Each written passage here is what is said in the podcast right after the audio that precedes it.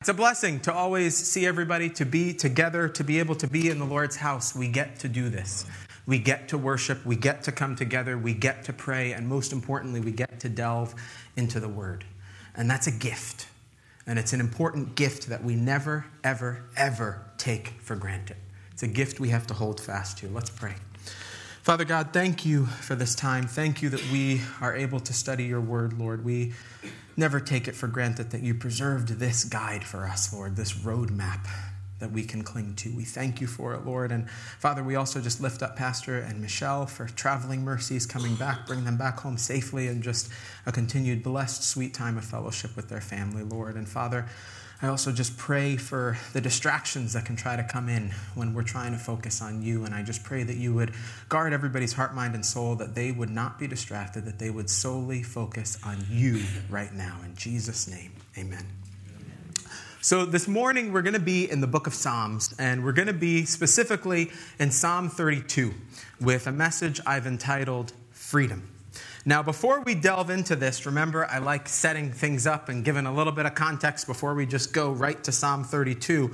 So, we're going to do that first, looking in the book of Psalms. And one other thing I'm going to say about distractions if you're using a cellular device or something for your Bible, turn off notifications, please, so that you just focus on the word. So, turn off notifications, take a moment, do it, so you just focus on the word.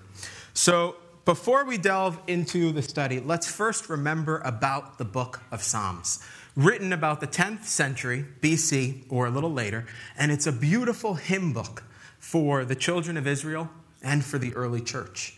And this is a book of poetry and a book that is to remember when we studied Psalm 1 remind us of so many beautiful attributes of God. And the poetry that we see here, it's Hebrew poetry. So we're going to see the thoughts being set to repetition, to contrast, to restatement, and parallels.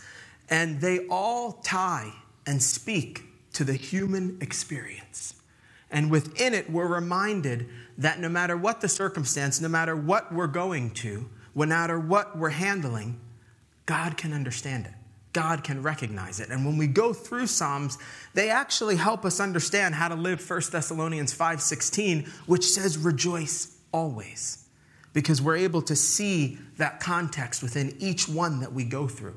Now, for the authorship of Psalms, we have to remember there's many of them. There's 150.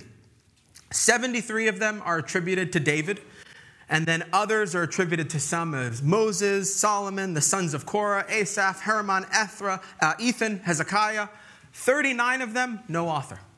We don't have a set author for who it is. And the beautiful thing with these Psalms, at least 16 of them specifically point to Jesus Messiah. And when we look at these messianic Psalms, what's so beautiful with them, they point to what he would do, how he did it, and how he felt while doing it. So it's again a reminder we've got to study the whole word, not just the New Testament, because when we study these, we get a deeper understanding of who our King is. And it enables us as we then read biblical prophecy to come to, to read discerning, show me the attributes of who you are, Messiah King, as we wait for the blessed hope of what's to come for us. Now, these 150 Psalms are divided into five sections 1 to 41, 42 to 72, 73 to 89, 90 to 106, 107 to 150. Why does that matter? If you go through them and look at it, a lot of theologians and scholars will point to the beautiful fact that that division coincides with the Pentateuch. So when you go through Genesis, Exodus, Leviticus, Numbers, Deuteronomy, you're going to see links and ties to that. The purpose of these Psalms? To offer praise to God.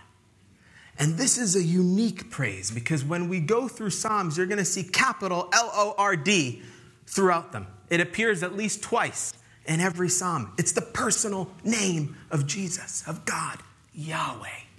It's the personal name. So that gives us something really important about how we praise the Lord. We praise God from a personal relationship. We praise God from a heart that is personally surrendered, yielded, abiding in Him. And that's one of the things I always look forward with worship with our team because we see ourselves as a vessel to bring you into the throne of worship. And what I love is how much the body sings. Because for me, it's like we get a little glimpse of what it will be like in eternity when we're all singing to the Lord. It's one of the best things. It's like, whoo, you guys are singing, we're singing, let's go. And that's what we get to do. We get to make it personal worship. And it reminds us too about the lyrics of worship songs when we go through Psalms. And, and there's so many, I encourage you, look at the old hymns. There's so many that are just scripture itself. And it is beautiful. And I'm not knocking the modern worship songs, but some of them are so repetitive or so me, me, me love song. And you listen to it and you're like, is this a teen girl on her crush or is this about Jesus? I'm not quite sure. Where are we going with this? So I encourage us to take the time to sing the old hymns and I encourage you, when you're listening to K Love, listen to the lyrics and really challenge yourself to say, what are the songs that I'm singing? What am I actually lifting up in praise? Now, before we read our focus text today, I want to have you ponder a few questions. First, what is freedom? Second, what does freedom mean to you? And the most important questions, which we're going to hear throughout today, are you truly free today? And are you walking in that freedom? Now, many, when we hear freedom, we think about our country. We think about maybe Christian persecution and how Christians aren't free because of the persecution of them. And sadly, there's even persecution within the church. But that's not where our focus needs to be today. For this morning, put aside your love for America. I love America too. Trust me, if you I love America, love it. But we got to put that aside today. And our citizenship, first and foremost, is with the Lord Jesus Christ. So let's actually put that aside and just focus on Jesus. And let's ask yourself in your heart, mind, and soul Am I truly free today? Stand with me as we read Psalm 32.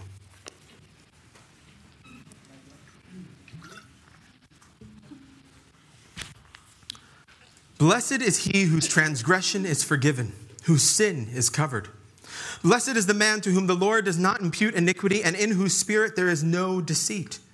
When I kept silent, my bones grew old through my groaning all the day long, for day and night your hand was heavy upon me. My vitality was turned into the drought of summer. Selah. I acknowledge my sin to you and my iniquity I have not hidden. I said, I will confess my transgressions to the Lord, and you forgave the iniquity of my sin. Selah. For this cause, everyone who is godly shall pray to you in a time when you may be found. Surely in a flood of great waters they shall not come near him. You are my hiding place. You shall preserve me from trouble. You shall surround me with songs of deliverance. Selah. I will instruct you and teach you in the way you should go. I will guide you with my eye. Do not be like the horse or like the mule, which have no understanding, which must be harnessed with bit and bridle, else they will not come near you. Many sorrows shall be to the wicked, but he who trusts in the Lord, mercy shall surround him. Be glad in the Lord and rejoice, you righteous, and shout for joy, all you upright in heart. Heavenly Father, thank you for this psalm. Thank you for your word. Holy Spirit, I ask that you fill me. Help me get out of the way, that the words that come out of my mouth are yours for your people in this room, Lord God. Please, Father God. And I pray, Holy Spirit, we, we sang to welcome you here, that you would give us wisdom, you would give us discernment, Lord. Please just bless these people with your word and let it do what it needs to do, that I'm out of the way, that it's about you and what you need for us in this moment. In Jesus' name, amen. So, Psalm 32, when we look at the title, you'll see a Psalm of David, a contemplation. Now, the word contemplation that we see there in Hebrew is maskil. This means a psalm of instruction, a contemplated or didactic moral poem. Why does that matter? David in this is reflecting in this psalm on forgiveness. And David had much that he was forgiven for and much to give God thanksgiving for forgiving. Now, Psalm 32 doesn't make it exactly clear because in some of the other Psalms, you'll see exactly where, what took place, what happened in David's life right before that. But biblical context leads many, and me personally, to believe that this is tied to his sin with Bathsheba, that led to the murder of Uriah. So in 1 Samuel 13 14, we learn about David that he's a man after his own heart. Who is that his? It's God. And he's after his heart, yet there's a real sin journey that David goes through. And still, still, lust, adultery, murder, he experiences the gifts of God's grace and mercy shown in forgiveness. Before we go any further, level set yourself with that. Unless you ultimately choose to reject Jesus, to reject the forgiveness that he gives, to reject his existence, to reject all about him, there's no other sin that he will not forgive. Realize that. That idea, you're a lost cause, you have no hope, don't bother. Those are lies from the pit of hell. And you can't listen to them. You need to realize and see all can be forgiven. If we confess, we can be forgiven. So we're going to turn first, again, to set the stage up to this, to 2 Samuel 11. Because rather than just talk about David's sin, let's actually look at it. Let's actually go through what takes place. Chapter 11, verse 1. It happened in the spring of the year, at the time when kings go out to battle, that David sent Joab and his servants with him and all Israel, and they destroyed the people of Ammon and besieged Rabbah. but David remained at Jerusalem. So they're all going, but he's not going in the, he's not going in the battle in this time. Then it happened one evening that David arose from his bed and walked on the roof of the king's house. And from the roof he saw a woman bathing, and the woman was very beautiful to behold. Lust. So David sent and inquired about the woman, and someone said, Is this not Bathsheba, the daughter of Eliam, the wife of Uriah the Hittite? Then David sent messengers and took her, and she came to him, and he lay with her, for she was cleansed from her impurity, and she returned to her house. So he's not in the fight. When we're not in the fight, we've got to fill that with something. So lust comes in. That lust could have been cut off then, but he decides, let's go a little bit further. And then he fulfills that lust. Verse 5. And the woman conceived, so she sent and told David and said, I am with child. So at this point, there's options. Maybe could have said, okay, this isn't good. Got to get right with God. What do I do? But no, let's see what happens. Verse 6 Then David sent to Joab, saying, Send me Uriah the Hittite. And Joab sent Uriah to David. When Uriah had come to him, David asked how Joab was doing, and how the people were doing, and how the war prospered. Let's make small talk. Come on, let's be buds, because I got to cover up what I did. And David said to Uriah, Go down to your house and wash your feet. So Uriah departed from the king's house, and a gift of food from the king followed him. Let me pamper you a little bit. Relax. Enjoy your home. But Uriah slept at the door of the king's house with all the servants of his lord and did not go down to his house. The cover up plan isn't working. So, when they told David, saying, Uriah did not go down to his house, David said to Uriah, Did you not come from a journey? Why did you not go down to your house? And Uriah said to David, The ark and Israel and Judah are dwelling in the tents, and my lord Joab and the servants of my lord are encamped in the open fields. Shall I then go to my house to eat and drink and to lie with my wife? As you live and as your soul lives, I will not do this thing. So we see something here. There's a bit of a lesson in priorities, in obedience, in doing what's supposed to be done. He's like, No, I got to be with these guys. This isn't the time. They're not doing that. I'm not going to do that opposite of what we see in David. Verse 12. Then David said to Uriah, Wait here today also, and tomorrow I will let you depart. So Uriah remained in Jerusalem that day and the next. Now, when David called him, he ate and drank before him, and he made him drunk. He's really trying here. I gotta cover this up. I gotta do it at all costs. Let's get you intoxicated. At evening, he went out to lie on his bed with the servants of his Lord but he did not go down to his house. Plan foiled. In the morning, it happened that David wrote a letter to Joab and sent it by the hand of Uriah. And he wrote in the letter saying, Set Uriah in the forefront of the hottest battle and retreat from him, that he may be struck down and die. Do we see what's going on here? It's a slope with the sin because he's stuck. I'm not to own what I've done. I got to cover this up at all costs. So now we're moving to murder. So it was while Joab besieged the city that he assigned Uriah to a place where he knew there were valiant men. Then the men of the city came out and fought with Joab, and some of the people of the servants of David fell, and Uriah the Hittite died also. And if we go down, skip to verse 27. So Bathsheba finds out, and when her mourning was over, David sent and brought her to his house, and she became his wife and bore him a son. But the thing that David had done displeased the Lord. Personal relationship, Lord. So when we look at this, there's a flow to the sin. It crept in, and he just keeps going. Saints, all of us are susceptible to sin. And we always need to be on guard. 1 Peter 5 8, be sober and vigilant, because your adversary, the devil, walks about like a roaring lion, seeking whom he may devour. What do you do? Resist him, steadfast in the faith, knowing that the same sufferings are experienced by your brothers in the world. We know by our brothers they did, but look, we get the full counsel. Look at David. But May the God of all grace, who called us to his eternal glory by Christ Jesus, after you have suffered a while, perfect, establish, strengthen, and settle you. That's his grace and mercy, folks.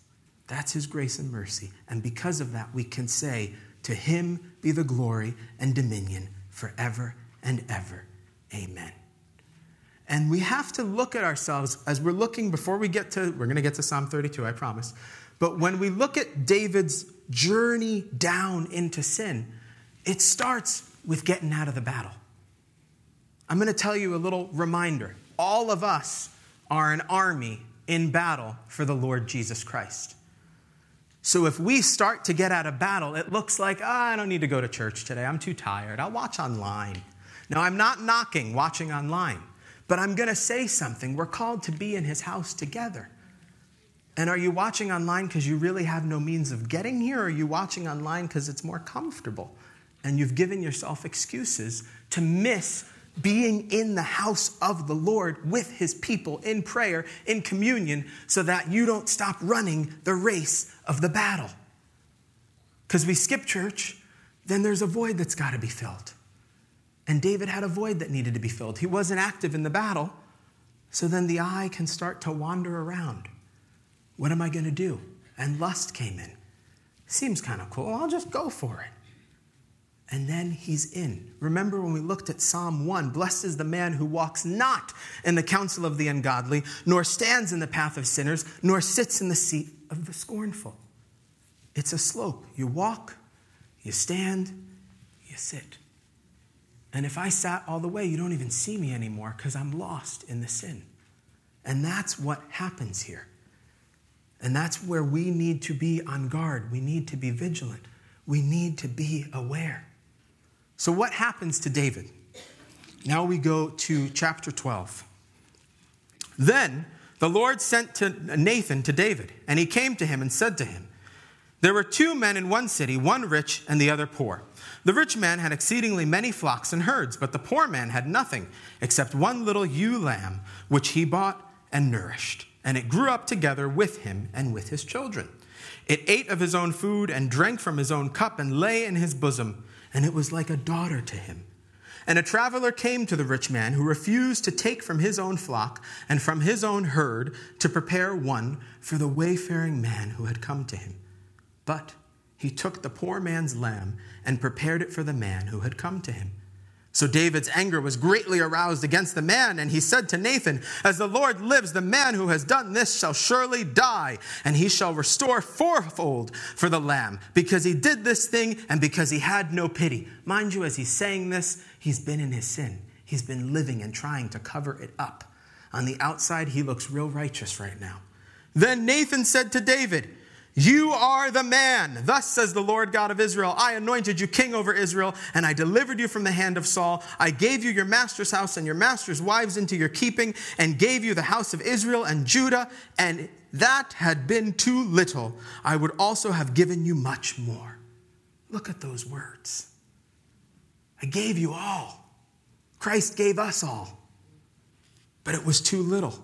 Why have you despised the commandment of the Lord to do evil in his sight? You have killed Uriah the Hittite with the sword. You have taken his wife to be your wife, and have killed him with the sword of the people Ammon. Now, therefore, the sword shall never depart from your house, because you despise me, and have taken the wife of Uriah the Hittite to be your wife. Thus says the Lord Behold, I will raise up adversity against you from your own house, and I will take your wives before your eyes, and give them to your neighbor, and he shall lie with your wives in the sight of the sun, for you did it secretly but I will do this thing before all Israel, before the sun.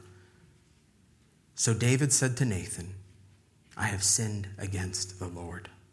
And Nathan said to David, The Lord also has put away your sin. You shall not die. However, because by this deed you have given great occasion to the enemies of the Lord to blaspheme, the child who also was born to you shall surely die. Then Nathan departed to his house. We can't hide our sins. We can't hide it. You can think you're getting away with it. You can think no one's going to know what you're doing, but you can't hide it. It will come out. So you got to quickly come to repentance. David lives this way for about a year, thinking he's getting away with it. He lived thinking the sin was done. But there's a lesson here. God uses whatever and whomever to place us where He reminds us, I know what you have done. I know what you're doing. And then we have a choice to make. And we've got to realize it's tied to our nature, it's tied to where we start. Genesis 3. Let's recall how the great fall happens. Let's recall how sin comes in first, where we see the lust of the eyes, the lust of the flesh, the pride of life all coming in. They eat. The man that's there does nothing to stop. Men, we got to lead, does nothing to stop. And then we read verse 7 in Genesis 3. Then the eyes of both of them were opened, and they knew that they were naked, and they sewed fig leaves together and made for themselves coverings. Because they knew this is sin, we got to cover it. That's the nature that starts. Sin happens, I got to cover it. I can't let anybody know I did it. But there's a way, and we know this way, and we're going to look at that, that we should be going with that. And then in that, we read verse 8 to 13, and they heard the sound of the Lord God walking in the garden in the cool of the day, and Adam and his wife hid themselves from the presence of the Lord God among the trees of the garden. Then the Lord God called to Adam and said to him, Where are you? So he said, I heard your voice in the garden, and I was afraid because I was naked, and I hid myself. And he said, Who told you that you were naked? Have you eaten from the tree which I commanded that you should not eat? He knew. He always gives a chance because he needs us to confess. Then the man said, The woman who you gave to be with me, she gave me of the tree and I ate. And the Lord God said to the woman, What is this that you have done? And the woman said, The serpent deceived me and I ate. That's the nature. That's the background of what we're talking about when we look at sin. We try to cover it up, we avoid taking the accountability of it, and we blame game and we justify it. That's because so and so did it, or that's because so and so did it. Our culture today, it's because I'm a victim, and that's why. It's everybody else's fault but mine. That's the legacy we fall into. And through David, he tries to hide it. And guess what? We do the same thing. This very morning, there could be some of you sitting here that you have stuff going on, unconfessed sin in your heart, and you're thinking, I can hide it from God. Sin can't be hidden, sin has consequences. We see the consequences with the death of that child for King David. While you think you can hide, God is seeking confession. So, back to the question are you truly free this morning? Now, what does David do? He then finally comes to a place of repentance. And we're almost in Psalm 32. I know I'm taking us a long route to get there. Turn to Psalm 51. Because at this moment, what David now does is he comes to a true moment of repentance. David realizes what anybody in this room who's not saved realizes that we need to also, who are saved, remember each day I'm a sinner, I'm depraved, the wages of sin is death, and it's simple. I deserve death because of that, but I need a Savior. And this could be a great moment that I could have a prayer and say, Does anybody not know the Lord? Repeat after me and do that. But that's not what I want to do. I want you to look at what a true prayer of repentance looks like. And if the Lord, Holy Spirit, nudges you and convicts you, go back to this later. Or come talk to me after this. But look at this. We're just going to take it all in. Psalm 51. Have mercy upon me, O God, according to your loving kindness, according to the multitudes of your tender mercies. Blot out my transgressions. Wash me thoroughly from my iniquity. Cleanse me from my sin. For I acknowledge my transgressions, and my sin is always before me. Against you, you only have I sinned and done this evil in your sight, that you may be found just when you speak and blameless when you judge. Behold, I was brought forth in iniquity and in sin my mother conceived me. Behold, you desire truth in the inward parts, and in the hidden part you will make me to know wisdom. Purge me with hyssop, and I shall be clean. Wash me, and I shall be whiter than snow. Make me hear joy and gladness, that the bones you have broken may rejoice. Hide your face from my sins and blot out all my iniquities. Create in me a clean heart, O God, and renew a steadfast spirit within me. Do not cast me away from your presence, and do not take your Holy Spirit from me. Restore to me the joy of your salvation, and uphold me by your generous spirit. Then I will teach transgressors your ways, and sinners shall be converted to you. Deliver me from the guilt of bloodshed, O God, the God of my salvation, and my tongue shall sing aloud of your righteousness. O Lord, open my lips, and my mouth shall show forth your praise. For you do not desire sacrifice, or else I would give it. You do not delight in burnt offerings. The sacrifices of God are a broken spirit, a broken and a contrite heart. These, O God, you will not despise. Do good in your good pleasure to Zion. Build the walls of Jerusalem. Then you shall be pleased with the sacrifices of the righteousness, with burnt offering and whole burnt offering. Then they shall offer bulls on your altar. That's a prayer of repentance. That's a prayer that's vulnerable, genuine, raw, that says, I know who I am. I know who I am without you. I need you. Clean me, renew me, restore me. David's experiences of God's forgiveness is what we then now can look at in Psalm 32. Yeah, we could have probably just jumped right into Psalm 32 and broke it down. But let's look at it in the true context of this journey that one man goes through with sin and his sin being exposed, and the Lord saying, I know what you've done and how he comes to true repentance. And we could look at verse 13 of 51. Then I will teach transgressors your ways, and sinners shall be converted to you. Psalm 32 is a fulfillment of that.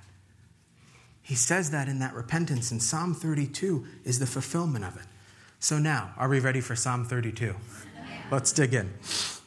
Blessed is he whose transgression is forgiven, whose sin is covered. Blessed is the man to whom the Lord does not impute iniquity, and in whose spirit there is no deceit. So, this psalm is just like when we looked at Psalm 1 a few months back. And in that, we see the blessed man comes from a place of righteousness. And in this psalm, we see the blessed man comes from a place of forgiveness, following the chastening from God unto confession. What we see transgression forgiven, sins covered, iniquity not imputed. In this, we get three areas of sin and three ways that God handles the sin. Transgressions are actions that are actively in rebellion to God, intentional sin. I know it's wrong, I'm going to do it anyway. It's Paul's the things I don't want to do, I do. I know it's wrong, but I'm going to do it. Sin's missing the mark. God has a bullseye for how we're to live, and we miss the mark, often ignorantly, and we land on another mark. And iniquity is the crookedness, the distortions that all bring guilt. And how does David see those handled? The transgressions are forgiven, they're lifted. The sins are covered. The same way in Genesis 3 21 with Adam and Eve, also for Adam and the wife, the Lord God made tunics of skin and clothed them. It's that covering, the sacrifice of flesh for sin, the seeking of atonement for the sin. And for us, he then covers us through the second Adam, Jesus Christ, the blood of Christ that lasts for eternity. No other sacrifice is needed. Hebrews 10 11 to 14 remind us, and every priest stands ministering daily and offering repeatedly the same sacrifices which can never take away sins. But this man, after he had offered one sacrifice for sins forever, sat down at the right hand of God, from the time waiting till his enemies are made his footstool. For by one offering he has perfected forever those who are being sanctified. Can we say thank you, Jesus, for the blood of Christ? Thank you. And the iniquity, the guilty verdicts are not imputed. What does that mean? There's no record being kept. There's no log being kept of, okay, let me, every single thing that you did. That is freedom. That's the freedom that we all need. That's the freedom that we have to say, are you truly free today? Are you walking in that freedom? This psalm is one of the seven penitential psalms. It's 6, 32, 38, 51, 102, 130, and 143 that are all psalms of confession that give us a picture of how to confess because when we confess, the door is open to the throne of God. And in that moment, we're made new, we're made clean. The second half of verse 2 and in whose spirit there is no deceit. The slate's wiped clean. It's new. But are you walking with something hidden? Because if you are, that's where you need to lay it at the foot of the cross. Or if you've never, ever come to a place of fully surrendering to Jesus Christ, you've got to lay it. You've got to lay it down. And we, as the body of Christ, have to be disciplined to quickly repent. Why? When we walk with unconfessed sin, it puts a distance between us and God. In Psalm 66 18, we read, If I regard iniquity in my heart, the Lord will not hear. It puts a distance. We think we're getting away with it, but it actually draws us farther and farther away, and it takes a toll. Read verse 3. When I kept silent, when he kept silent, saying nothing, thinking he's getting away with it. My bones grew old through my groaning all the day long, for day and night your hand was heavy upon me. My vitality was turned into the drought of summer. Now remember, he's reflecting on his forgiveness of lust, adultery, murder. Those are big ones. And that's what he's reflecting on. God knows all, and God wants us to be able to do the work he wants us to do. David speaking and reflecting here in his personal experience. This is what the journey, as we coin backsliding, would be. This is the journey of going and thinking I'm getting away, but I'm not. When he kept silent, when he didn't commune with God, when he said, I got this. His bones grew old through groaning all the day long. Saints, unconfessed sin takes a spiritual mental, and emotional toll on the body. I feel depressed. I feel anxious. I feel sick. I feel tired. I feel achy. Food. I'm going to have some more food. It's my comfort. I'll have a drink. It's okay. I'm just going to drink a little more. Let me take some drugs. No one needs to know I'm clicking on this. I'll just finish really quick before they get home. For day and night your hand was heavy upon me. Sin has a weight on the body, it lures us, and then we're in bondage to sin and we're slaves to sin until we're free in Christ and slaves unto him. Romans 6 16. Do you not know that to whom you present yourselves slaves to obey, you are that one slave whom you obey, whether of sin leading to death or obedience leading to righteousness? The double life takes a toll. The never seeking confession takes a toll. Do you spend more time complaining or more time confessing? Are you truly free? Do you walk in that freedom? Do you live in that freedom? My vitality was turned into the drought of summer. Think about that. There's nothing left. It's hot, it's humid. Think about the hottest day you could ever experience. No water, no food, no nothing, just hot, just hot. How do you feel? Hopeless. How did David feel living in that within, inside? Hopeless. The outside can look great, but the inside's destroyed. What about you? We see each other week after week, and it's easy to put an outside that looks great. It's easy to put an outside that's wonderful. But what's going on inside? What's going on in your life that you need to today lay at the cross? Where are you missing the mark and not even realizing that you're missing the mark? We're never going to be perfect. We're never going to get there, but we do need to continually seek to be better and better. Too often, we just run. Let me vent to this person. Let me take this pill. Let me do whatever. But we don't run to the king. Psalm 51:10 create in me a clean heart, O God, and renew a steadfast spirit within me. That's what we need to do. Luke 9:23 calls us to deny ourselves what? How often? Say it. How often? Daily. We've got to deny ourselves daily. We can never be in a place that we say, I got this. Ever. Because we don't. We got nothing. And then when we remember the hope we have, we got something. We can't lose our salvation. Remember that. But boy, oh boy, can you get stuck on a slide of deception that keeps you from God's will in your life. When I kept silent, my bones grew old through my groaning all the day long. For day and night your hand was heavy upon me. My vitality was turned into the drought of summer. Selah. That's an important word. It means hang, measure, weigh in. Musically, it means lift up. It's where the musicians are instructed stop playing and silence.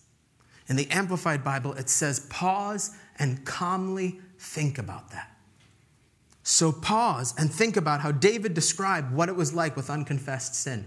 Pause and think what is going on within me that spiritually must be confessed unto the Lord that I can be renewed and have a steadfast spirit in Him. This is why Psalm 1 tells us to meditate on the word day and night for the word of God, as we know in Hebrews, is, a, is living and powerful, sharper than any two edged sword, piercing even to the divisions of the soul and spirit, of joints and marrow, a discerner of the thoughts and intents of the heart. When you see the Selah, pause. I own my guilt. I would read through Psalm C, Selah. I'm like, oh, that word, I don't know that. Let me just keep going. It was my journey for so long. And then when you finally realize it, pause, reflect Lord, what do you want me to get from that? Remember, everything that we're going on in our lives, there's a spiritual root. There's a spiritual root of the problems we have of the things. And I charge you, take the pill of His Word and take the counsel of His Word. Spiritual healing's got to be the priority. When prayer this past week, we were talking about it's great that we're praying for all these things and the health ailments, but we got to pray for salvation first. That's what matters most the eternal state of the people we're praying for. How did David deal with the weight of his sin? Verse 5. I acknowledge my sin to you, and my iniquity I have not hidden. I said, I will confess my transgressions to the Lord, and you forgave the iniquity of my sin. Selah. He acknowledges the sin. He doesn't hide it anymore. No more double life. He says, I will confess my transgressions to the capital L O R D, personal name Yahweh. And guess what?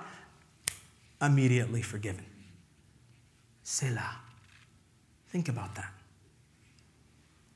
The act of confession is not rewarded with forgiveness. The act of confession receives the given free gift of grace and mercy through the blood of Jesus Christ. Many know it, 1 John 1 9. If we confess our sins, he's faithful and just to forgive us our sins and to cleanse us from all unrighteousness. It's a gift. It is a gift that we get and a gift that we are then restored. Conviction prayerfully turns to confession that spiritually bears restoration, that empowers us to run further the journey of sanctification unto glorification at the blessed hope to come. Conviction prayerfully turns to confession that spiritually bears restoration that empowers us to run further the journey of sanctification unto glorification at the blessed hope of what's to come. We want revival. We want to see people coming to know Jesus, right? We want that. We can't set it up with an emotional target where we get the lights here. You know, Paul's a master with tech. We say, let's get some blue lights, a big fog machine, and let's get a hazer. Let's get some music going. Let's make it really emotional. That's not how we get revival, folks. We need the word rightly divided. We need people allowing the word to do what it does, expose the sin. Conviction comes, confession comes, restoration comes. Let the double edged sword discern the thoughts and reveal the intents of the heart. Let's stop praying for revival. Let's pray for conviction of ourselves, conviction of everybody who walks through these doors unto confession and restoration of the King. Because it's only done in Christ alone. That's it. David reflects on being forgiven of lust, adultery, murder. What about you? That's a real question. What do you reflect of being forgiven for? What have you done with your forgiven story life? That's a question we got to think. What have you done with your forgiven story life? Our sins cast away. Micah 7:19 He will again have compassion on us and will subdue our iniquities. You will cast all our sins into the depths of the sea. Hallelujah. I'm, I'm very grateful for that. Now, we are forgiven saints, and that's beautiful. And we don't have to go beating ourselves, it's not imputed, but testimonies must prevail. For through the testimonies of a saint, a bridge is built to the Word of God and His throne. So we've got to take our stories of forgiveness and turn them into testimonies for His glory. That's what David's doing. We saw Psalm 51:13. That's what he's doing right here. This is in action, teaching transgressors.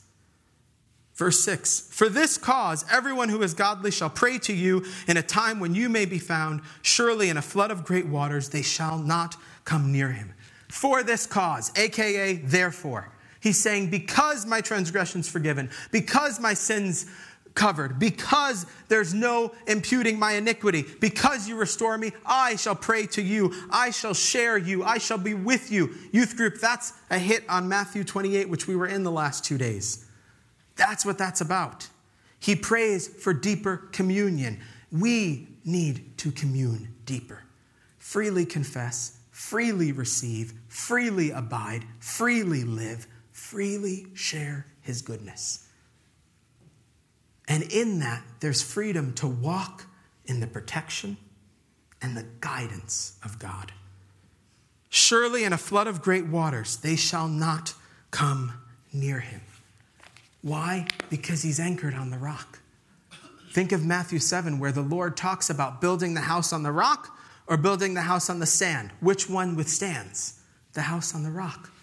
The house on the rock of salvation. The house anchored on John 14, 6, the way, the truth, and the life. No one comes to the Father except through me, Jesus. And we got to understand and remember there is no your truth. There is no live your own truth. There is no live your best life now. There is no you do you. There's one way, Yahweh. And the only path is confessing unto Him. There's no 12 step program. There's no pamphlet I can give you that guides you to hop on one foot, spin around in a circle, and say, Kaye. No, there's one way Jesus. Be not deceived and don't walk anymore in the burden of your sin. Don't walk anymore in the burden of your sin. You are my hiding place. You shall preserve me from trouble. You shall surround me with songs of deliverance. Selah. Remember that rock that we talked about, Matthew 7? That rock of Jesus? That's the hiding place. Are you truly free? Are you walking in that freedom? When the troubles come, what's your hiding place? Think about it. If you're running in the woods and somebody's coming after you, you're going to hide somewhere, right? You're going to try to find a corner. Where am I going to hide? Our hiding place is Jesus. Is your hiding place social media? Is your hiding place calling a friend and whining about whatever's going on for a really long time and then you feel a little bit better, so you go do something else, but you haven't really figured anything out? Or do you go to the hiding place of our King? That's the hiding place we get. And then he preserves from trouble. We're not going to not have trouble. I always talk about James 1. We know we're going to fall into trials, but when we're letting ourselves be in the hiding place, we're preserved because he knows what needs to be refined in us. So he's going to let the fire go, but it's going to be what we need and what we can endure. And that's why songs of deliverance surround us. The end of this, you shall surround me with songs of deliverance. Worship is a weapon. When the storms come, sing a worship song. Sing praise out unto the Lord. Raise your hand if you know Amazing Grace. I won't make us all sing it. Great. Everybody's got one song in their arsenal that you can sing. When the battle comes, sing Amazing Grace. Truly, use what he gives us. Verse 8 I will instruct you and teach you in the way you should go. I will guide you with my eye. God's voice is present. This is the best part of forgiveness when we think, we're, we, we think we can restore ourselves, we can't. We're restored. He protects, and then He guides us with His eye. And it's that eye look that, you know, two and a half year old now, that look where most times I can give it to Baldrick and he knows this isn't a good idea. I shouldn't do this. It's that look. And that's what we get from the Lord because He's our heavenly Father. He wants us to abide with him. John 15, he tells us, Abide in my word, abide in me. That's what he wants. And that's why Psalm 119, 105, Your word is a lamp to my feet and a light to my path. This is our guide, the living word. And we have to use it. Your word I have hidden in my heart that I might not sin against you. To avoid going on the slide, use the offensive weapon in spiritual battle. And the Holy Spirit who dwells within us is a what? Helper, comforter, teacher. Helps, comforts, and teaches us the word. God told me, God gave me a word. Before you say those things, is it actually in the word? Is it actually anchored in the word? Because I want to clear that, because we can say that, and then now you can go and say, God gave me this. Is it in here? Is it in line with this? Because if it's not, don't say that, please. That's disgraceful to our King. Be anchored in the Word. And remember, it's only about Him. And it's Him guiding us, it's His Word at the center. And in that, He tells us, because that eye, this is the Word, that's the eye that guides us. And then He gives us guidance in verse 9 on how we need to be. Do not be like the horse or mule, or like the mule, sorry, which have no understanding, which must be harnessed with bit and bridle, else they will not come near you. What does he say? Be like the 12 when I called them. Follow me. And they just go. We don't need to be poked, prod, hit with the bitter brittle. God says go, we go. If your eyes focused on Him, we go. When Peter saw the storm and they're going and he goes to walk towards Jesus, eyes were on him, they were locked in eyes, he's good. Then he looks at the circumstance. What does he do? Falls in, drowns. It's about keeping the eyes set on Him. Because he says, I will guide you with my eye. Are you truly free? Are you walking in that freedom? And you could be saying, I don't want to go there. Don't get into my personal life. This is making me feel uncomfortable. You keep saying, Are you free? Don't worry about what I'm doing. We have to worry because we don't know when the rapture is hitting, folks. And we need to make sure we're right with our King. And to those of you who are here who may not know him, many sorrows shall be to the wicked. But he who trusts in the Lord, mercy shall surround him. Look at that promise. Look at that gift. What are you waiting for? If there's unconfessed sin, if you don't have that relationship with Jesus, there's a free gift that awaits. But if you just continue on what you're doing and don't have a consistent confessional life, there's consequences to that. There's a toll. We see what it does to his body. His bones grow old from all of the groaning. But if you get in that depth of relationship, verse 11, be glad in the Lord and rejoice, you righteous, and shout for joy, all you upright in heart. When we ponder who we were and who we are in Christ, can we not be glad, rejoice, and shout for joy? When you ponder what happens, that forgiveness in an instance, that cleansing in an instant, can you not be glad, rejoice, and shout for joy? Transgression is rebellion. Sin is missing the mark ignorantly. Saints, we can't be a body of believers sitting with our idle hands for the rapture. That's missing the mark. We can't be a body of believers that looks at the news and looks at everything going on and judges the world for how bar- bad they are and how much better we are. That misses the mark. We can't be a body of believers that judge every other denomination and every other church because we're so much better. That misses the mark. We can't be a body of believers who woe and lament on how sad our world is right now, not knocking it, and do nothing about it. That's missing the mark. And if you're doing any of those, it's a time to confess. It's a time to renew and have a steadfast spirit in Him that you can be glad, that you can rejoice, that you can shout for joy, because when those three things are going, you evangelize. You share your faith.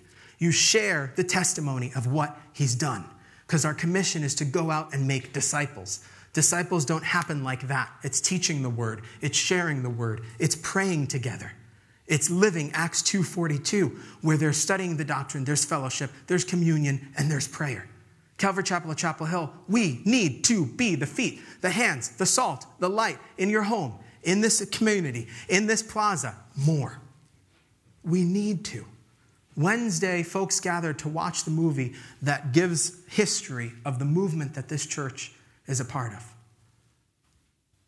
And if you're not free, how can you tell others to be free? If you're not walking in it, how can you do that? Blessed is he whose transgression is forgiven, whose sin is covered. Blessed is the man to whom the Lord does not impute iniquity, and in whose spirit there is no deceit.